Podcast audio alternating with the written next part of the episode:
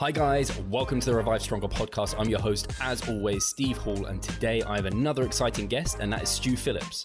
This is the first time he has been on the show, but he's been on my list for a long, long time. He is a prolific researcher and has done some amazing work covering things like protein, supplementation, and these are some of the things and topics that we dig into. We dig into HMB, BCAAs, EAAs, all of that sort of stuff, and collagen too. So you can look forward to us chatting in depth about some of these things and questions that pop up all the time.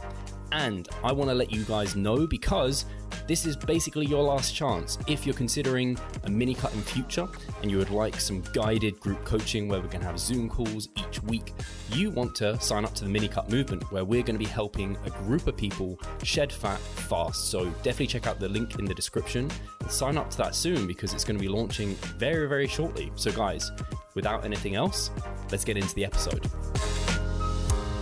Hi, guys, welcome to the Revive Stronger podcast. I'm your host, as always, Steve Hall, and today I have Stu Phillips on the podcast. I think a lot of you will know Stu. You'll have at least heard the name, I think, and actually, he's been on my list to come on the podcast. I mean, for probably years actually. Uh, so I finally pulled my finger out and actually brought him on, which I'm really excited uh, to actually talk to him. And the reason you you may know about him is because he's been prolific within particularly like protein, uh, and his research is focused on the impact of nutrition and exercise on mechanisms of human skeletal muscle protein turnover. And he is interested in diet and exercise induced changes in body composition. So he's currently got more than 32,000 career citations and 250 research and review papers, which that's why I say pretty damn prolific. So you probably have read one of his papers or another paper that has definitely referenced him. So I'm very excited to be talking to you, Stu. How are things with you? Yeah, good. Uh, well, look, first, thanks for having me on the show. It's uh, it's always a pleasure to uh, get some of the the gospel out there and uh, hopefully uh, convince some people uh, around things like exercise and its benefits and diet and all that sort of thing. But uh, you know, I'm, I'm really uh, I want to just say that uh, I'm the person who gets to give these sorts of shows, and I stand sort of at the top, and people say, "Wow, you're amazing," and I'm like, you know what?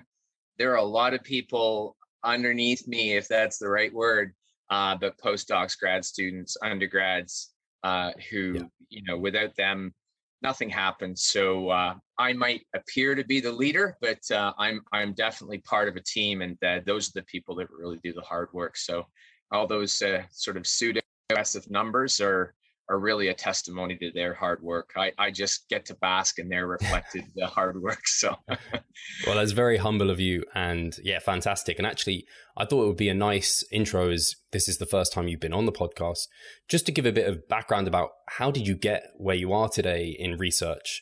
Uh, I know that could be a very long story, but if you have uh, maybe some cliff notes or yeah, how did yeah. you become so interested in what you're doing uh, and uh, got as far as you have in your career? Yeah. Uh, so I think it's it's sort of something like this. So I've told this story, and I, and I kind of, I mean, it's sort of the same version, but it, sometimes I I skip parts. But you know, when I was a kid, uh, anything around science uh, really, you know, pushed my intellectual buttons. Uh, my parents were very supportive, and I was just mentioning you before the show. Uh, I was born and, and, grew up in in England. Uh, moved from the UK to Canada when I was 13 but one of the things I remember, probably my 11th or 12th birthday, my my uh, mom and dad got me a, a, science kit, one of these things you pull out all these, you know, and so and I got a, a chemistry kit and and all these sorts of things. And I, I, can remember looking down this little plastic microscope when I was a kid at you know like a twig or uh, a squashed ant, and probably I squashed it. Yeah. um, and thinking like this is cool. Like i just i i couldn't stop talking about it. Like i just it, so something lit up in my brain. I thought it was really neat. And you know fast forward to university i did my undergraduate in biochemistry in canada at mcmaster actually. And um, it, everything was great. And I, I thought i was on a path to going into medicine. Everything in canada is what we call postgraduate medicine. And I know you have some programs like that in the UK. So it's not an undergraduate degree. Uh, you have to have something before that. And last year uh, of my undergraduate, uh, I was playing rugby because that was my probably my favorite sport growing up. I did play ice hockey, and that was probably a very close second. So, uh, perfect English Canadian blend. Uh, but I broke my leg playing rugby, and I and I couldn't. So I couldn't play in my last year. Uh, so and I had lots of time on my hand because I was, you know, crutching around.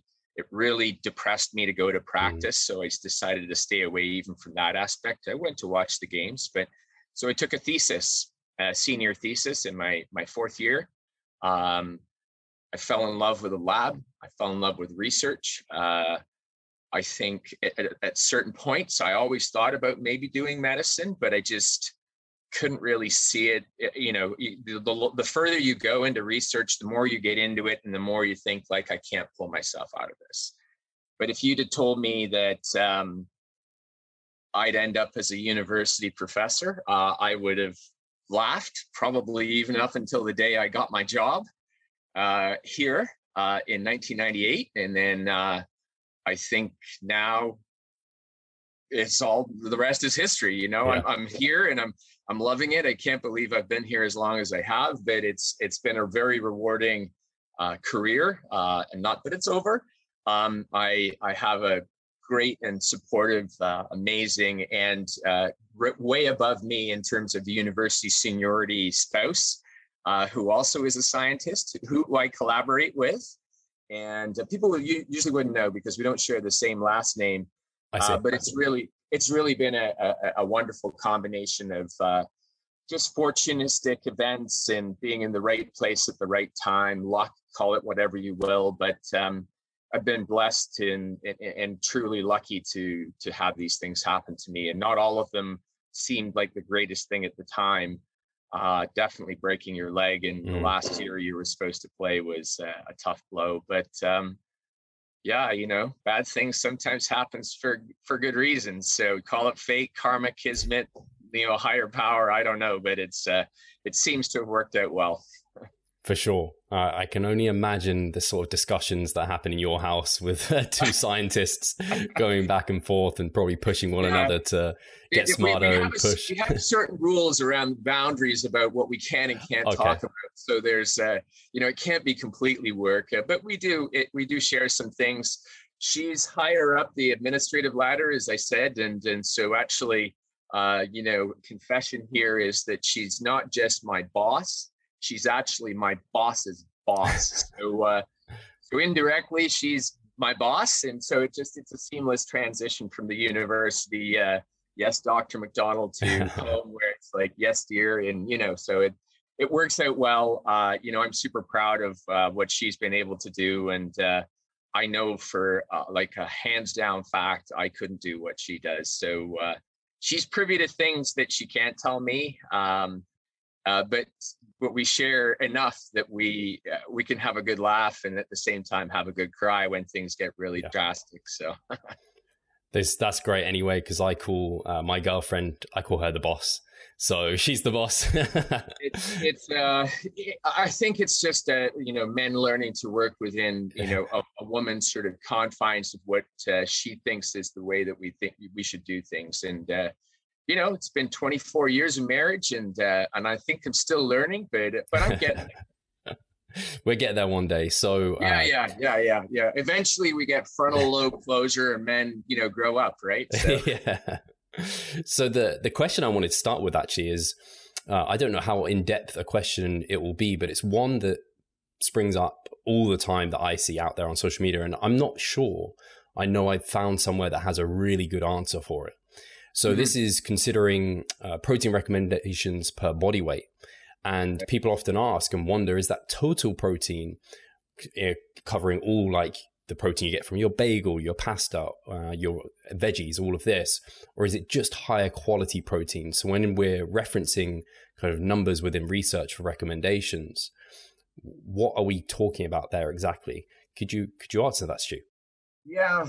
So the recommend so the the RNI in the UK, the RDA, so the recommended nutrient intake, the recommended dietary allowance, um, and I'm going to pick a semantic fight right off the uh, off the top. Is that I could agree with the RDA of 0.8 grams per kilogram of body weight if it was called the MDI, In other words, it's the minimum dietary intake, which is what I think it should be called because it covers um, losses to prevent deficiency. And the RNI is the same sort of thing in the UK. So, and, the numbers are virtually identical. So I think when you go and look at the definitions, what you would see is they say proteins of high, they generally refer to biological value. Um, so, you know, everybody, it springs to mind, and it's a truism uh, that animal based proteins are higher in quality than plant based proteins. But, you know, the reality is, is that a lot of plant based proteins still have relatively high biological value. Now, if I take you out of our, you know, well developed Western cultures and put you in a, in a society in uh, South America, uh, deep in a in a rainforest or in sub-Saharan Africa, and you're subsisting on the local root vegetable and only that. Like you don't you you have limited access to animal protein.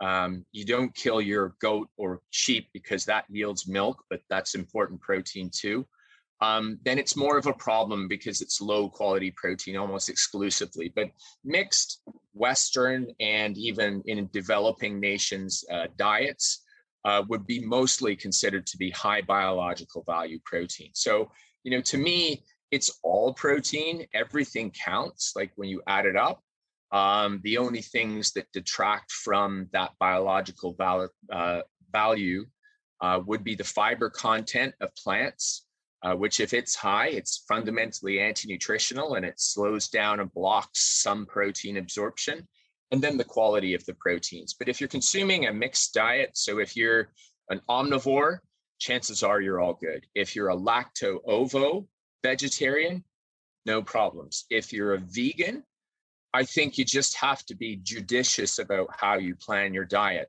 And um, you know, it's it's not impossible. It's a very healthy way to eat. It's just more difficult. Yeah. Yeah, for sure. And I think uh, a lot of vegans, especially vegan bodybuilders, have begun to understand how they need to combine certain proteins to yeah. get you towards what an animal protein uh, kind of protein quality would look like there. Yeah. Uh, out of interest, the only thing that crops up sometimes in my kind of work is people who have just crazy carbohydrate intakes. So they're just on like huge amount of calories, just like this person, their metabolism is just crazy, what have you. And in those cases, they get a lot of these. Maybe it, their diet starts looking less and less like like a omnivore, and it looks more yeah. like a, a, vegan because there's just such quantities of bread and things. Do you think in those sort of situations, it's worth just maybe putting in a little bit more protein just to keep the quality kind of as a whole higher? Yeah, so um, three quick answers to that question. Um, one, I have three sons, the oldest of which is I call him a starchitarian. So he's like your like he seems like everything is pasta and bread and rice and not and the saving grace he doesn't eat a lot of meat uh, and he eats vegetables. He has favorites obviously but he drinks like literally gallons of milk. He's 22 so he's actually he come he came home for the summer from university and all of a sudden i'm like i can't keep milk in the house. So it's um so i i know the type of person you're talking about uh, my answer to this uh, question uh, and confession like hot off the press uh, two weeks ago would have been different than it is now so i'll just tell you really really briefly um, Don Layman, who's a very good friend of mine, protein researcher, you've probably seen him out there on social media. Uh, he's a retired professor from University of Illinois. Pointed me to a paper from uh, that he collaborated with a former PhD student uh, of his, and um, her name is uh, Devkota, and I can't remember her last name. Anyway, what they showed in mice, so take it for what you will, is that actually um, insoluble fiber from you know from uh, grains and, and vegetables and everything was an important prebiotic substrate for your gut microbiota that can produce essential amino acids. So it may be that, and that's almost ruminant like because cows essentially upcycle grass, grass, which we can't eat, which is just full of cellulose, and their gut microbiome through their four sort of stomachs that they have is able to get turned into beef. And that's like, you know, a, a cow is an astonishing biological example of what we call protein upcycling. And so it appears that uh, vegans, or at least vegan mice, um, have this capacity. They develop and grow a gut microbiome to provide um, the essential amino acids that they need. So the long and short is is that I don't know that that's an optimal way to eat if you're wanting to gain muscle or fuel, uh, you know, some sort of performance. But human physiology is so variable, and I've learned this, you know, by trial and error and just listening to examples and uh, getting anecdotes of people that do things that defy what we think is normal physiology. And so I, I, you know, I mean, when we look at our our human genome and the variabilities in certain little polymorphisms of you know certain proteins throughout there, there probably are some people that thrive on very high carbohydrate diets. Uh, there was a tribe discovered in uh, you know the deeper uh, Amazonian jungle years ago um, when unfortunately the Western civilizations were colonizing Brazil. And uh, they subsisted on a diet that was about 95, 96% carbohydrate, but they were, they paddled like crazy every day to hunt. They climbed trees, they cut down trees. They're very, very active. Um, introduced to them uh, what the West thinks are brilliant technological innovations like a motor for your boat. Uh, now they don't paddle. Uh, they're very sedentary. Uh, they're overweight. They're obese, and they are, uh, you know, suffering from type two diabetes. And that's a familiar story of colonization of indigenous cultures and giving them our technological innovations, which make them more sedentary. And then that reveals the pathological side of carbohydrates when you're not doing enough to uh, to burn them and store them. So now you turn them into fat and, you know, so it's a, it's a, it's sort of, that's a, that's a really complex answer to your question, but take home point. I think some people can be okay. I don't okay. think it's a prescription for optimal uh, uh, health for everybody, but some people c- can do it. Um, and uh, you know, in, in human physiology, never say never. Yeah, it's actually crazy, like how often you look at the human body and how really adaptable it is. I mean, you only need to look at something like uh, vaccines and COVID for an example of just like some people just deal with it really well and how variable it can be as well. So uh, that's that's super interesting. Um, yeah, I guess if I was to push you for an answer for that bodybuilder who was looking to get as much muscle growth as, as possible and they're eating 600 grams of carbs and from that they're getting maybe 200 grams of I don't know, but uh, yeah, that sounds like too much. Maybe, no, maybe it could be 200 grams of like a, a protein from those carbohydrates, and they only yeah. weigh maybe 200 grams. Should they be pushing more than 200 grams of uh, sorry protein within their diet? Yeah, you know, uh, I mean, the, the short answer is it would be an experiment for them yeah, to undertake right. to see whether they could do it and whether it had an impact you know, I'm very quick to point out with our meta analysis, and as much as I talk about protein, I always say to people like the fundamental basis of gaining muscle and everything is still going to the gym on a regular basis. That gets a lot of the, the job done.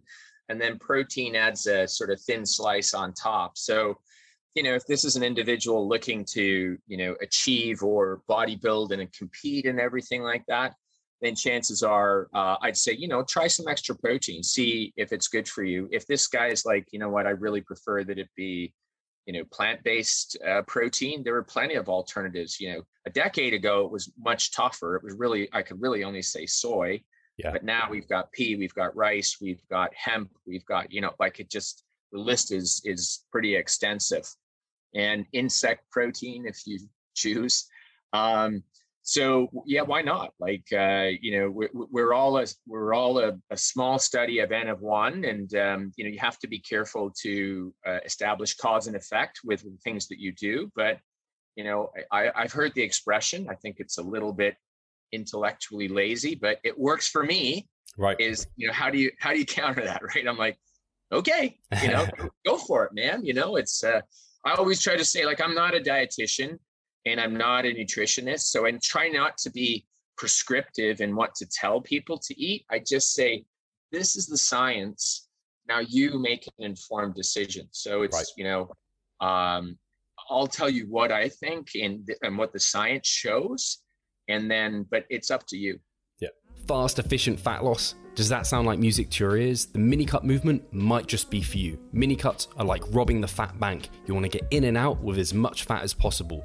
In a short period of time, you could easily look to lose 6 to 12 pounds of fat. The mini cut movement is excellent. There's group support for extra accountability and also expert help within the group. We have educational videos to keep you on track along the way, and you get all your nutrition and training customized and individualized for you. So if that sounds of interest, get involved with the mini cut movement. That makes a lot of sense. That's really gives me um, kind of vibes that Brad Schoenfeld very much gives me as well, where he's very much like, I can only give you the science. I can't give you yeah. like he, he doesn't like to kind of go yeah. too far yeah, no, from no, the Brad, science. Brad and I, philosophically, Brad and I agree uh, on a lot of things. Uh, there's some things we disagree on, but we agree to disagree. But we, I don't think either of us is pushing. You know, this is the way to do things. It's yeah. just a way to do things, and so that's a, that's an important distinction. And uh, you know, I I try not to be too dogmatic uh, about what it is that I say, but I'm like, look, this is the science. I'm like, if if you have something that's contrary to this that I don't know of, I said, please share it because that's you know it's hard to knock me off my opinion or my pedestal my pedestal but you know, I wouldn't be a good scientist if I didn't say, you know, that, that, that I could change my mind. And plant-based proteins are an example where, you know, 10 years ago, I would have said, no, I wouldn't, you know, don't bother with that. But over time now, I have, I've begun to soften on that because I think the differences are smaller and smaller, to be honest yeah. with you. Fantastic. Cool. So the, the next question I had kind of uh, comes from your IOC consensus statement dietary supplements and the high performance athlete. And uh, yeah. uh, there was a few in there that I think would be. I, they've not actually, from my knowledge, been covered on the podcast at all. I mean, I should know I'm okay. the host, so I don't think yeah. I've ever asked anyone. Like we're already over 200 episodes, and we still haven't answered, yeah. like got into these supplements. Sure. And from what I've seen on social media, you have kind of a distinct opinion on some of these, which I think will be helpful uh, to just like talk a bit about. And you're quite passionate.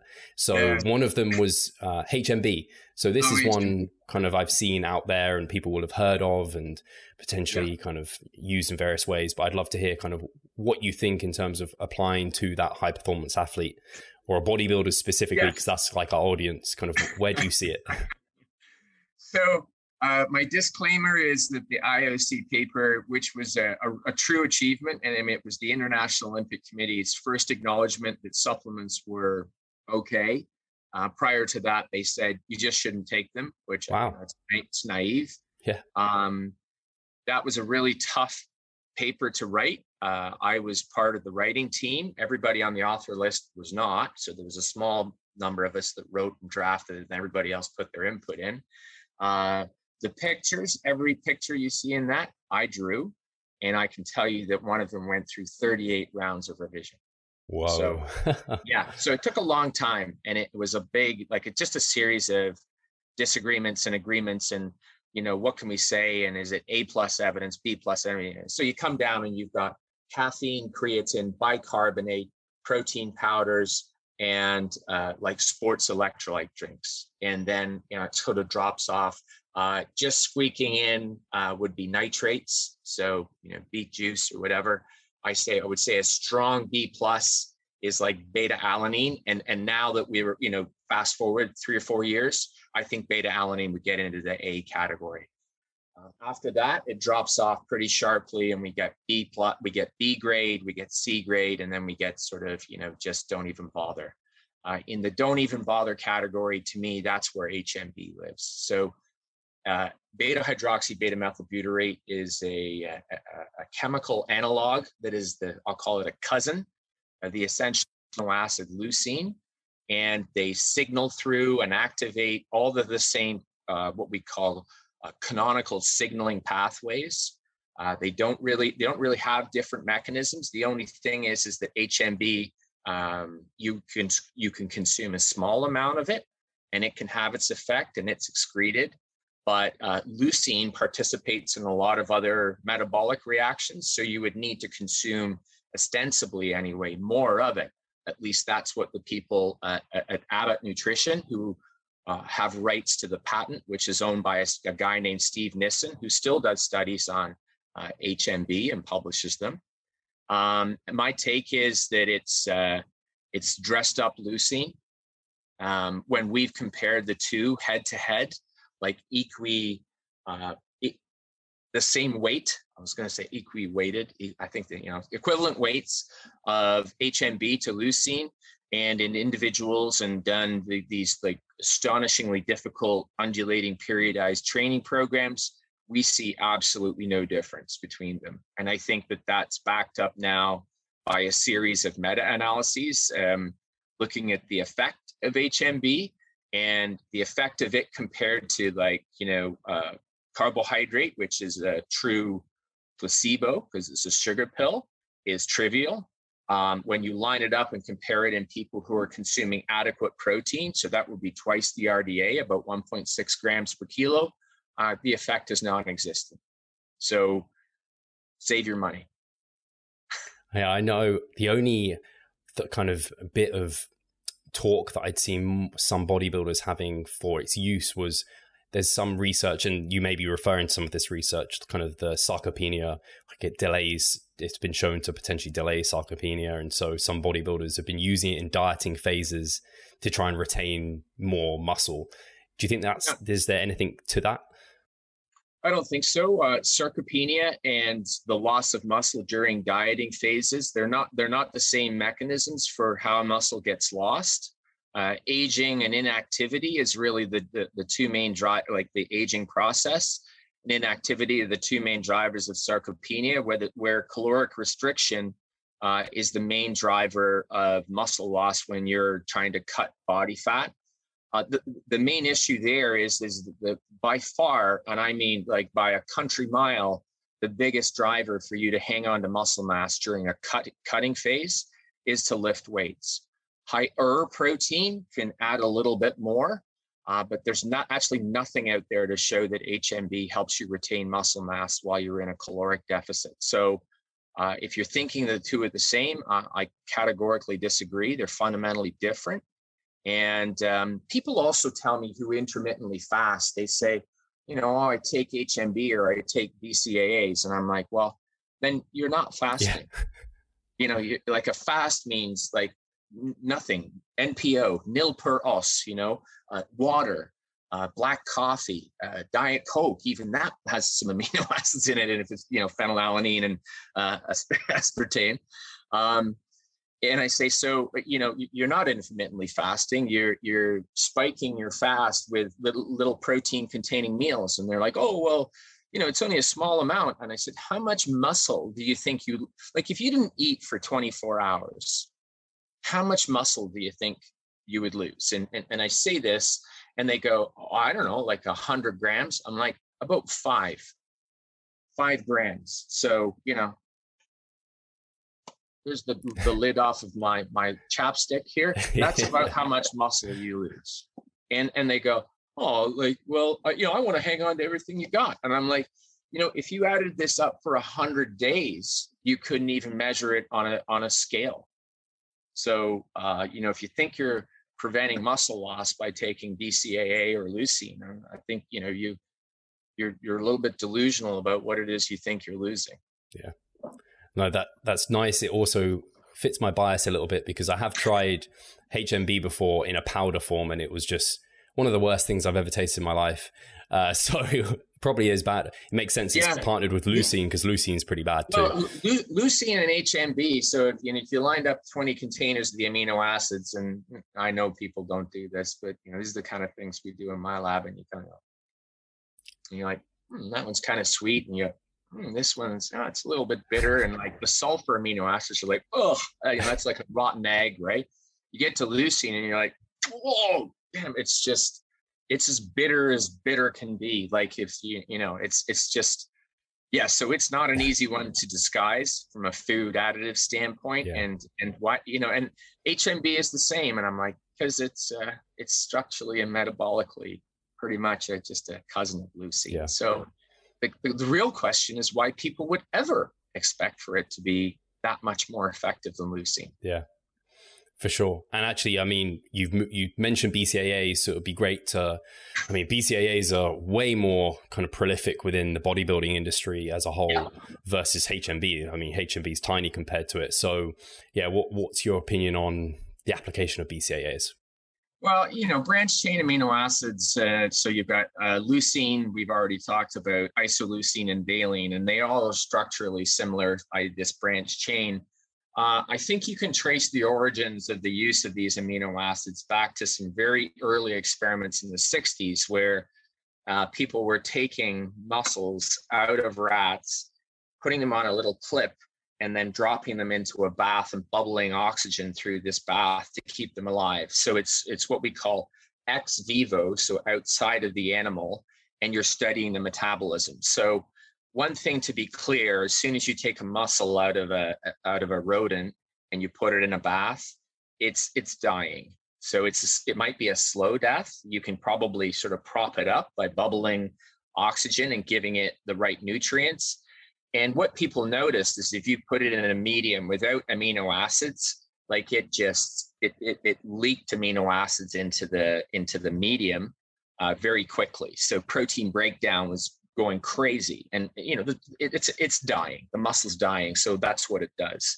But when you include and they threw in the branch chains uh, so isoleucine leucine valine um, it did it, it didn't die as quickly so they appeared to sort of sustain it um, and the reality is i think if you instead of including all three branch chains you've just thrown in leucine uh, you would have got the same effect. So there's one branch chain that matters, and that's leucine. And we now know that it, you know, it's the key amino acid that you can just feed people leucine and stimulate new muscle protein synthesis.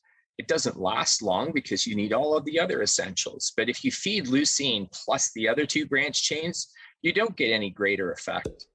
So it's all due to leucine and you know the other two are just kind of there along for the ride and in fact we have a study uh, where we looked at rates of muscle protein synthesis and we had a little bit of protein and we added leucine and this little bit of protein then began to look like a four times the dose of, of protein so it made a small dose look like a big dose. When we added the little bit of protein and we added the same amount of leucine but then the other two branch chains we didn't get that effect. So you know, our interpretation, and this is a hypothesis, we, we're not really sure, um, is that the other two branch chains, what we do know is they all use the same transporter to get in and out of the, the gut and in and out of the cell. So we think when you're you've got leucine and these other two in there in high amounts, they all compete for you know for the same sort of gate or door to get into the cell. And so it reduces the relative effectiveness of the one that you really want to get in, which is leucine. Very interesting. And I, I guess then the people. So branch chains, save your money. yeah, there's, I mean, I think a lot of people, hopefully, especially people listening to this podcast, kind of have the opinion that it's as long as you're eating your total protein by the end of the day from a kind of like you don't need the BCAAs. It's not going to add anything there. And right. in situations, there could be actually whey protein or a complete protein source is may even be better, a better option. Oh yeah, you know, whole proteins and whey, you know, sort of you know, king of the heap or whatever. But I mean, even like you know, even food, good goodness me, you know, um, a chicken breast, uh, you know, a couple of eggs, uh, you know, a scoop of whey protein mixed with milk, you know, I, like you're you're over the top anyway. So branch chains then it's it's just you know it's, it's pixie dust, right? So uh, doesn't really do much after that. You've already done you've got the magic in the tanks, no problem. And you mentioned they have calories, which is something I think people just. I mean, and yeah. supplement companies completely have got around this somehow, and I don't really understand yeah. it. But they don't need to say it has calories. But yeah, it's it's a labeling quirk uh, that allows you to say that um, amino acids are are calorie less. They're they're energy is devoid of energy. Uh, and I always ask people, I'm like, so you know what are they like i mean if they're if they're calorie less then essentially it's the reverse of solving the the energy crisis. I mean if we can find calorie free foods uh, then there must be some foods that sort of you know have, have more calories than they really contain or something like that. Um, otherwise if we ate a whole protein uh, diet um, and it were just composed of amino acids then theoretically we we would die. Um, but you know patients in the icu and other places uh, don't uh, but yes, of course, branched chains contain calories. So it's a labeling quirk that allows them to be labeled as containing no calories, but that's just bunk. And I guess to the converse to BCAAs in some ways, EAAs, I don't think they were covered necessarily in this, but I don't know if you have any yeah. opinions around the application of EAAs. Some people have kind of moved towards now using those instead. Do you yep. see any application? Uh, you know, EAAs are are convenient. Um, they work uh, because now you've got all all of the nine essentials and the non-essentials your body can make as well. So you've got all the twenty uh, amino acid building blocks that you need to build muscle or um, bone protein or or you know heart protein or whatever you want to say, any protein in your body. Uh, so they work. Uh, they um, to me, uh, they're a useful sort of. I I would use them more. I call it a crutch. You know, so in in situations where you can't get to uh, eating some protein, uh, or you're you know you're in a you're in a meet or a race where you're way out in the middle and you just you don't have access to it. You can rip open one of these sachets. You can mix it and good be good to go. Um, I don't think people. It's not a good idea to, just have essential amino acids because that's where some people go is that they just say, oh, well, that's all I need. Um, we're still, the, stu- the science in the study hasn't been done where we do that experiment, where we just take people and we only feed them essential amino acids for right. a, a prolonged period of time. And we see whether um, in reality they, they can be okay. So it now, we do have to then feed people um, essential fatty acids, which they which they need, only, only a small amount. And I'll hands down admit that you don't need to have carbohydrate, although I think it's beneficial if you're being active. Um, what happens? And the short answer is we don't know. The theory is, is of course, if you're giving all the essential amino acids, you should be okay. Mm. Uh, but we don't know. Um, but uh, I have a good friend named Luc Van Loon, who's uh, right. Yeah. If you've never had him on the show, I'd, I'd highly recommend him. He's a researcher okay. in in the Netherlands from Maastricht University, and uh, he would love to do that that study. He tells me all the time. we, we, we bounce studies off each other, and we keep saying we should collaborate. The problem yeah. is, is we're both like you know trying to race to the top, so to speak. And so we we chat at meetings, and we we have probably I think somewhere between 20 and 30 studies that we should do together. Wow. Um, but you know, give me 28 hours in the 24 hour day, we'll, we'll, we'll talk. Yeah. and I know he, I have heard of his name actually, so I'll have yeah. to have a look to, to bring him on. And yeah. so it sounds like EAAs are a step above BCAAs in terms absolutely. Of- no, I mean they they they do the job, and there's no yeah. I, there's no doubt in my mind that they support a full protein synthetic response. And uh, you know, I did my postdoc training with with Bob Wolfe, and you know, Bob trained myself, Kevin Tipton, uh, Blake Rasmussen, Elena Volpi, Doug Paddon-Jones, like all of the protein gang. Don Layman did a sabbatical with Bob. I mean, he's sort of like the grandfather of all of us, if you like, in terms of science training. And I, I, I owe him a, a great deal uh, for shaping my worldview and understanding of protein. And he has a, a, an essential amino acid supplement and a patent on it, and um, it, it, works. There's no there's no question about that. Do you think there's any application for it if you have like the option between that and like a whey protein? Again, is there any reason you'd have an EAA over the whey protein in that scenario? Yeah, so uh, I'm gonna pit. I'm gonna bat for whey. Um, it's not influenced by my industry ties to the whey industry. It's really mainly influenced by, uh, to be honest with you, the taste profile of whey. Yeah. uh, I, I grew up in an era where all protein powders came from Joe Weider. And you know, we owe the Weider brothers a tremendous debt. They they took what was an obscure, you know, sport in in one tiny area of California and turn bodybuilding into an international uh, event. And uh, there's a lot of things that, and you know, that I owe them credit for. They're Canadian um, by birth, and uh, the but the but the one thing is is that the Weider supplements. So it was egg, uh, milk, or a beef supplement, and all of them were mix it with water or whatever you wanted. You had to mix it with something, but so you try to mix it with something, and then you'd be like. just drink it and so you know now uh, whey protein to me it's like drinking you know cake or yeah you know you know uh, cre- cookies and cream or like it's it's like vanilla chocolate you name it like i mean i, I have favorite flavors but all of them taste yeah.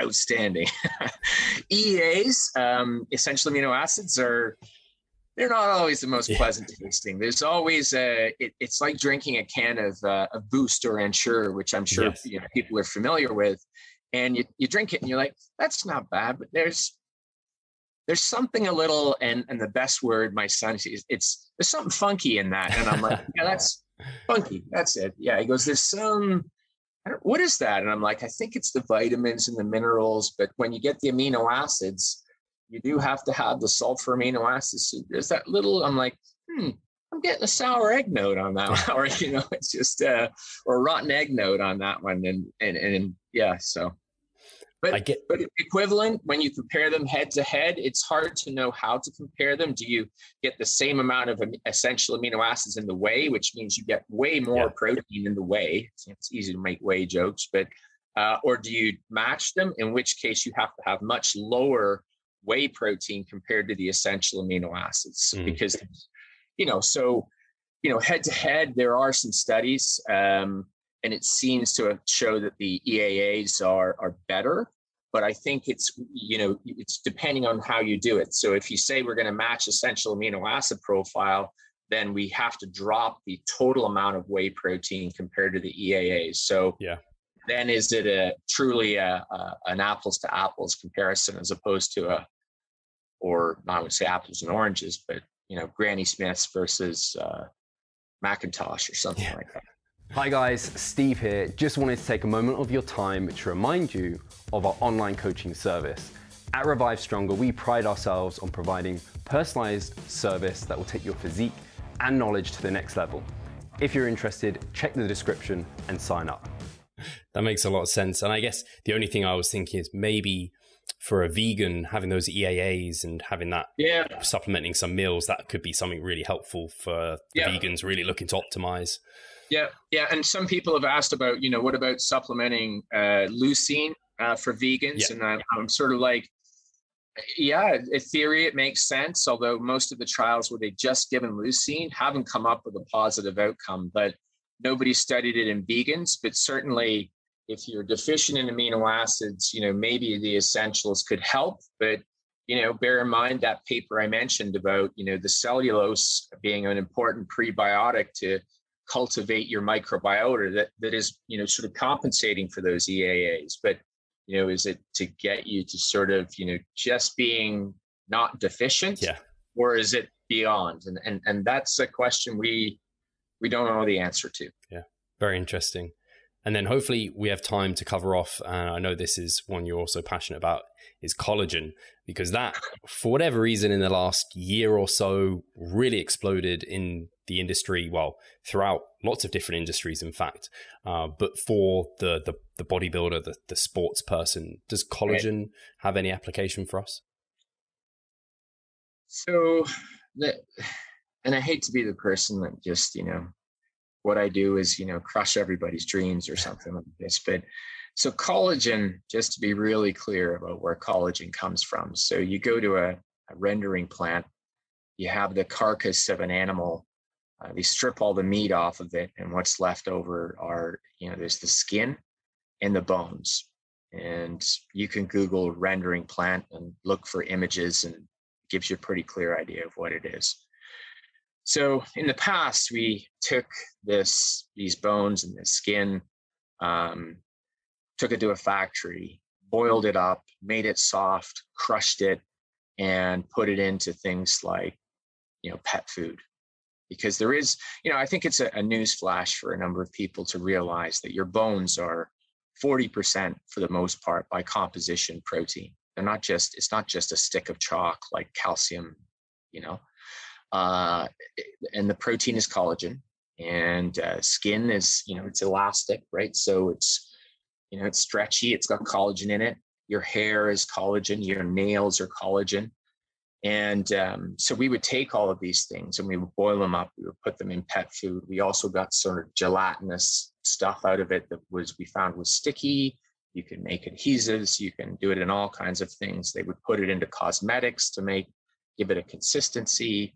Everything else like that. And a lot of it, you know, was also used as uh, protein waste. So, you know, uh, you chuck it on farmers' fields as a source of nitrogen for fertilizer and then you know somebody obviously had the brilliant sort of notion that you know our bones and our collagenous tissues our tendons and our ligaments um, are are made of collagen. So maybe to fuel the collagen or to, to rebuild the collagen in your body you you should eat collagen. And and that's sort of you know it grew out of there. I mean it's a, it's a marketing coup right? And then you begin to generate you know sort of just so, so marketing drives it first and that's just beat the drum you know with messages. Collagen for your skin collagen for your wrinkles collagen for your joints collagen for your and the next thing is collagen for your muscle. Uh, and then the collagen industry folks sponsor a number of people to do studies um, who have ties to collagen institutes which i'm not sure what those are. And it's uncanny how many positive results the collagen industry can can generate.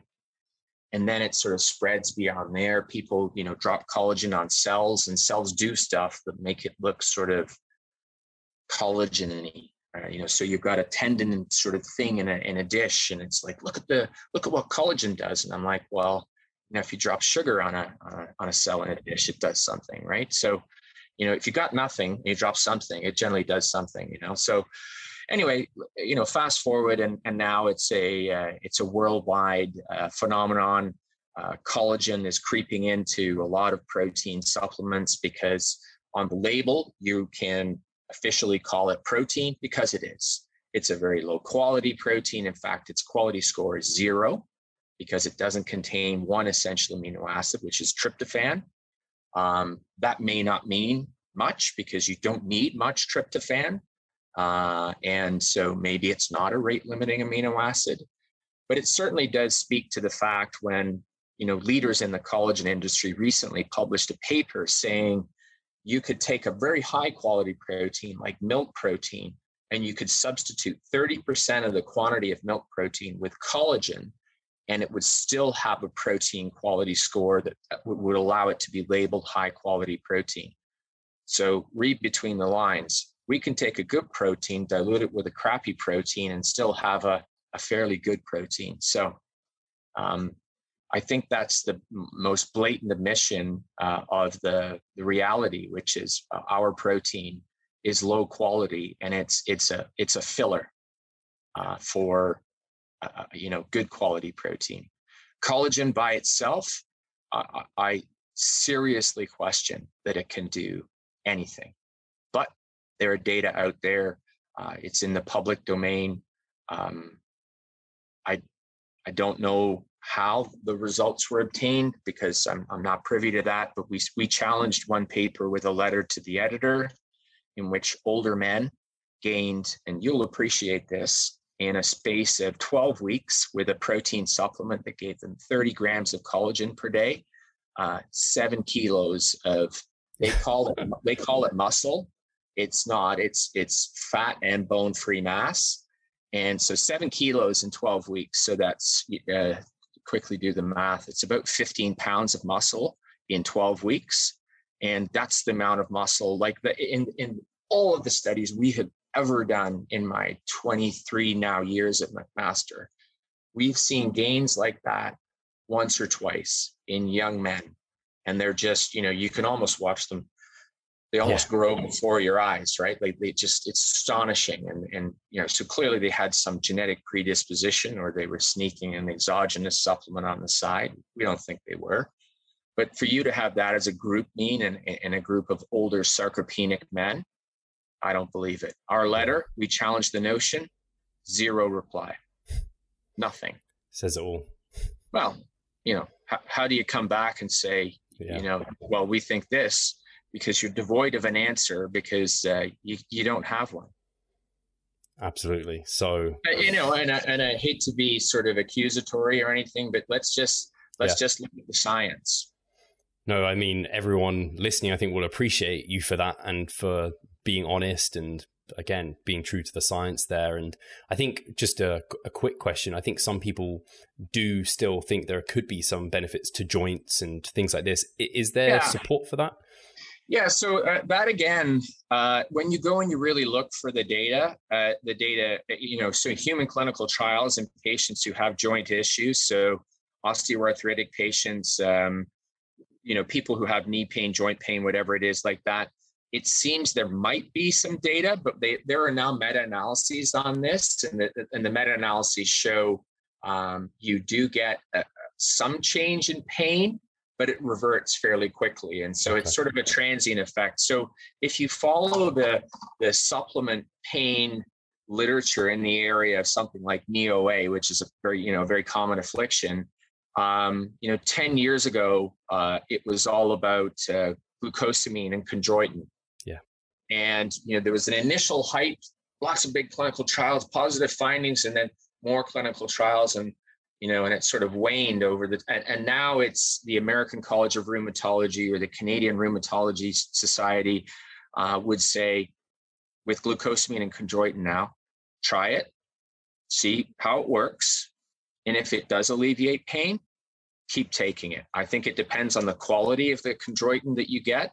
Um, and if it if it works for you, yeah, uh, then uh, hey man, like if it if it, t- takes pain away in your in your knees and it's it's not hurting you, which I you know don't think chondroitin or glucosamine does, except maybe your pocketbook, um, then go for it, man. Why would you not? I I, yeah. I suffer from knee OA, and and why would I not? But glucosamine does very little for me. Uh, so I choose not to take it. I just manage the pain with ice and, you know, accept it. Um, but I have tried collagen as well, uh, on and off. And so I've done this sort of AB, AB, like does my pain go down, up, down, up? And I, I get zero effect out of it. Now, so maybe that's part of my bias on this whole thing, but it does appear that it sort of nudges the needle enough to say that there might be something there. Okay but is it is it the the answer to to knee OA? I, think if I were to compare it to um, you know rehabilitative exercise and sticking with programs that keep you physically active in terms of and and it's it would be purely resistance training to make you stronger as opposed to saying go for you know 10k walks every day which is a ridiculous idea i think for knee OA patients then I think I stick with the exercise. And then people say, well, what about exercise plus the supplement? And I say, it's a good idea. I said, someone should do independent from the collagen industry, some good science around that. Yeah. Fantastic. Stu, uh, I don't want to keep you any longer. I know you've got some busy plans uh, to get to, and I just want yeah, to say, sorry, massive, it's you know the the days. If like I said, find me 28 hours in a 24 hour day, and yeah. uh, we'll we'll talk some more. But you know, I'd, I'd be happy to pop on at a, another time and uh, we uh, we can talk again and uh, hopefully, uh, you know, I I say these things and and I I honestly feel like I I I upset some people because I uh, I burst some bubbles and and and I, I apologize for that in the sense that um, I'm sure disappointment is always a, a, it's a powerful thing to walk away with and that, that is not always fun. But as I said, you know this is science. This is this is the science. I don't i don't get money from collagen people. I don't get i get grant money from whey protein people. But you know that you can go and look for the science if you want but i'm trying to just summarize it for you. So i hope that people take away that it's a science-based answer that i'm or evidence-based answer that i'm giving them. And uh, it's not just me you know lining my own pockets. Yeah. i have a good job. I have a good life. Uh, i do okay. Uh, i don't have a private island somewhere. I, I i don't fly in a private jet. Uh, my milk goes sour you know so yeah, I'm a real person, man. I think I think people will really appreciate it, and yeah, if, if, I can get you back on, I think we can talk about maybe some more positive things that will leave people feeling yeah, pretty good or uh, we, very we interested need to well. talk about what we need to talk about, in my opinion, is just how great exercise is. Yeah. Because you know what? It's a no-brainer, but nobody makes money off of it. But it's such it's just, you know, you and I could have a big love in about how know what we could do if everybody if only everybody exercised uh, sure. you know forget the supplements. I'm like just get yeah. active. That's uh, that's you know that's that's a true uh, true passion of mine for sure. What to the the Nadolsky brothers exercises medicine? Uh, hey, that's their slogan. Those guys uh, those guys do good work man. They yeah. they i uh spencer cracks me up. Uh, instagram memes are are uh, yes, a, a, source of great jocularity in my house for sure. and on that note, I just want to make sure if people want to learn more about you, learn, learn more about kind of your studies, look into any of yeah, that, so, where should they yeah. head? Yeah, so uh, I'm on Twitter as Mackin Prof, so M A C K I N P R O F. Uh, same handle on Instagram. You can find me at SM Phillips or SMP.phd on Facebook. Uh, if you type in Stuart Phillips and McMaster, you generally get me. If you type in Stuart Phillips and do a search on Google, there's another Stuart Phillips, quite famous, wrote musical scores for years on for television and movie, and uh, well celebrated. And in your neck of the woods, another Stuart Phillips, who is, I think, rumored to have given the most expensive haircut in the world. He has a salon in London. Uh, he's uh, he's a good-looking dude, and one of these days, I'm going to go in and he's going to say, I want to get my hair cut by Stuart Phillips. I said, because I am the real Stuart Phillips. Well, Amazing.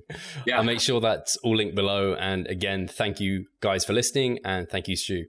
Take care. My my my pleasure. Uh, my, my last my parting words are, are, are to you know say to everybody uh, stay safe you know wash your hands wear a mask get a vaccine and and uh, we'll see you on the other side of this uh, we got through the whole thing without saying COVID, uh, but yeah, I, I think I mentioned it.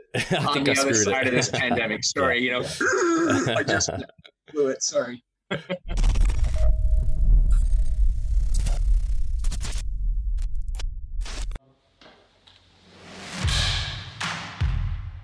So I'm Steve Hall, founder of Revive Stronger and a coach of Revive Stronger. My name is Pascal Floor. I'm the co-owner of Revive Stronger and also a coach, of course.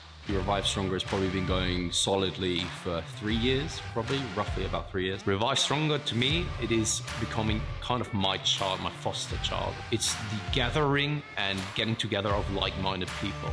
We've been expanding the coaching team, which is helping us help more people. Uh, but each coach can only help a certain number of people. Right now, it's all over the place. We have YouTube, we have Facebook, we have Instagram, but there isn't that community aspect behind that. And so the next step for us is developing a membership site. So basically, we want to create a family and a community that is then benefiting from another. A really cool community for people within our little niche is going to be a website. They will get early access to our podcast. You can access us, ask us questions. The community aspect, we have a forum there. You can ask questions, but also you can you can log your journey. There's also going to be courses on there. Courses, presentations on different topics, discount of past seminar footage. We will log our journey as well. We'll start vlogging. We're to have documentaries. Our entire athletic journey. Furthermore, they get access to an exercise video library the exercises that we love for hypertrophy and maximizing hypertrophy. We're going to go through those in depth, telling you how to execute them. We kept them concise and also mobile friendly so that you can watch them in between your sets. I'm super excited to grow this community. The amount of value that we're going to be delivering is huge. And I'd love you to be part of it. You will get so much out of that. I'll see you inside.